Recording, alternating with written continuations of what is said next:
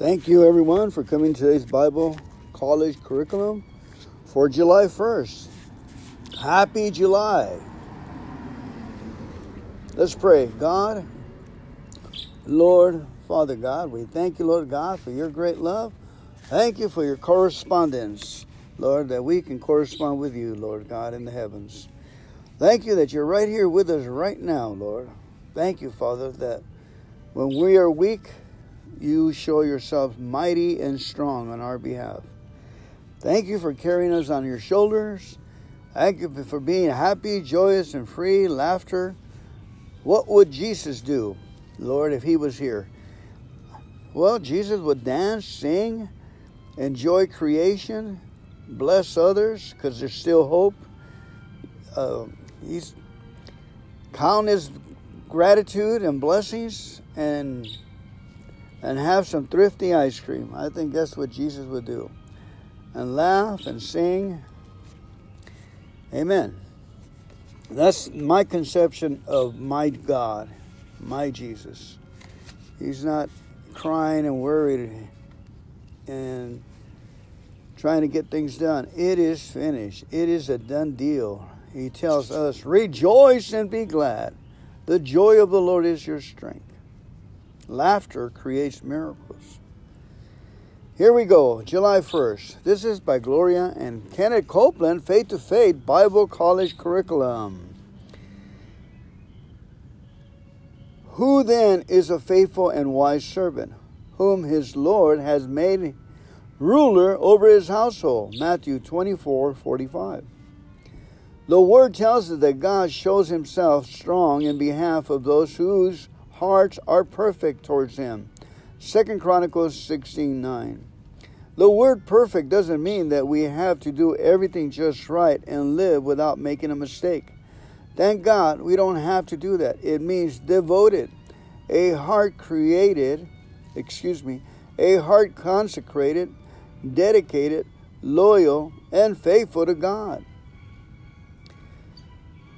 The mistakes we make will not stop God from working in our lives. You hear that? Only our lack of faithfulness can do that. Our self esteem, poor me, self pity, morbid reflection, not reading the Word of God, not having a transformed mind, not surrendering and saying, okay, God, have it your way, not thanking God for weaknesses not thanking God for errors, omissions, and whatever. Basically, not surrendering to God. Then the mistakes will not stop us from receiving what God has for our lives. Amen. Okay, I added all that.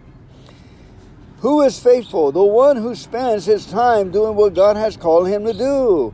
Or, as Jesus put it, the one who takes up his cross and follows him. The one who denies his fleshly desires and spends his life on the things that God desires him to do. Maybe God has been urging you to spend more time in His Word and in prayer or dealing with you about ministering more to the people around you. He may be calling you to pray for the sick or to teach the Word, but you're busy, so you glide on with good intentions and tell God you'll do it later. Well, later is here. Hello. Decide today that you're going to be that faithful and wise servant. Find out what is stealing your time from the Lord. Serve His interests instead of your own. Do you want to be a ruler in the household of God? Do you want Him to show Himself strong for you? Then take up Jesus' thoughts today Take up his purpose and his plans. Now is the time to be faithful. Scripture reading Matthew 24 42 to 51. Amen. Okay, let's go over there to Matthew 24, please. So be alert, give strict attention, be cautious, and active faith. Another word says to so be alert, be cautious and active in faith, for you do not know which day, whether near or far, your Lord is coming. In other words, stay believing. Keep the belief up.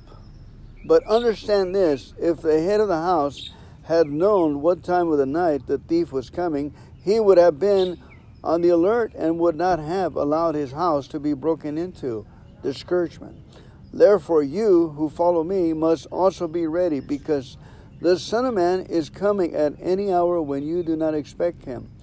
Who then is the faithful and wise servant whom his master has put in charge of his household to give the others in the house their food and supply at the proper time? Blessed is that faithful servant when his master returns and finds him doing so. I assure you and most solemnly say to you that he will put him in charge of all his possessions. But if that servant is evil and says in his heart, My master is taking his time, he will not return for a long while, and begins to beat his fellow servants and to eat and drink with drunkards, the master of that servant will come one day when he does not expect him at any hour of which he is not aware, and will cut him in two and put him with the hypocrites in the place where there will be weeping over sorrow and pain, and grinding of teeth over distress and anger. I'm telling you, folks, if you're caught up in drinking and brawling and you know you should be, uh, you know who I'm talking to, if you know you're out of control and you keep pushing the envelope, do this.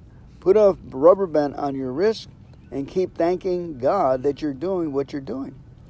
Have some courage, have some strength, have some truth, have some honesty.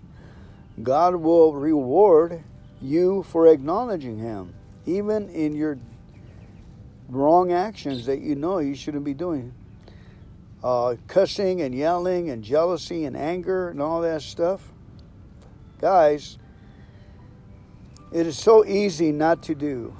the only pride, ego, playing God, playing God is usually the biggest, you know, not knowing how God works and being a, a control freak are the biggest hindrances in getting in, in getting close to God, in dissolving the resistance that you know God wants to get into your heart. Relax. Not that you're not that big of a deal. It's not that big of a deal. What do you have to lose? What are you protecting? All these things you're protecting, the greed is keeping you. Your life that's been given to you It's the greed that you're trying to preserve that life. And it's uh, a self absorbed insanity. There's more to life by letting go. There's more to God God when you say, God, I thank you, I'm a misfit. I made a mess of things. I am really. And you take a deep breath and you let go and be honest. I know who I'm talking to. I'm talking to you. Take a chance, put the risk in there, and remind yourself that thank God all the time. The first thing you're going to get is observance and clarity. You're going to get start getting wisdom and you're going to epiphanies and later paradigm shifts and you understand paradoxes and and you'll you'll have uh, time frames collapse. In other words you'll accomplish a lot and very little by just thanking god.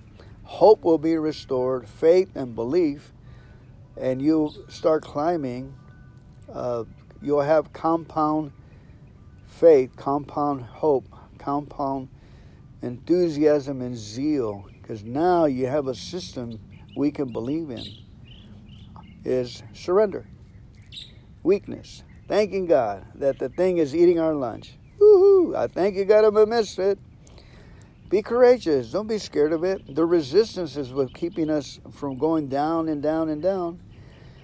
Let go and say thank you god i'm resisting. Thank you god i'm resisting if you're resisting thank god i'm drinking Thank God I'm yelling. Thank God I'm fornicating. Thank God I'm drinking. Thank God I'm yelling at people like if I made them, if I created them, and like if they don't have a God. All right, I love you. God bless you.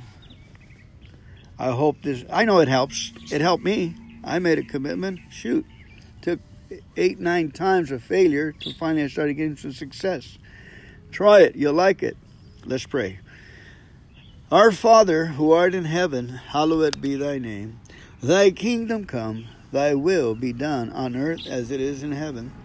Give us this day our daily bread, and forgive us of our trespasses, as we forgive those who trespass against us. Lead us not into temptation, but deliver us from evil. For thine is the kingdom, and the power, and the glory, forever and ever. In Jesus' mighty name, amen. Have a great day, family. I love you. High five.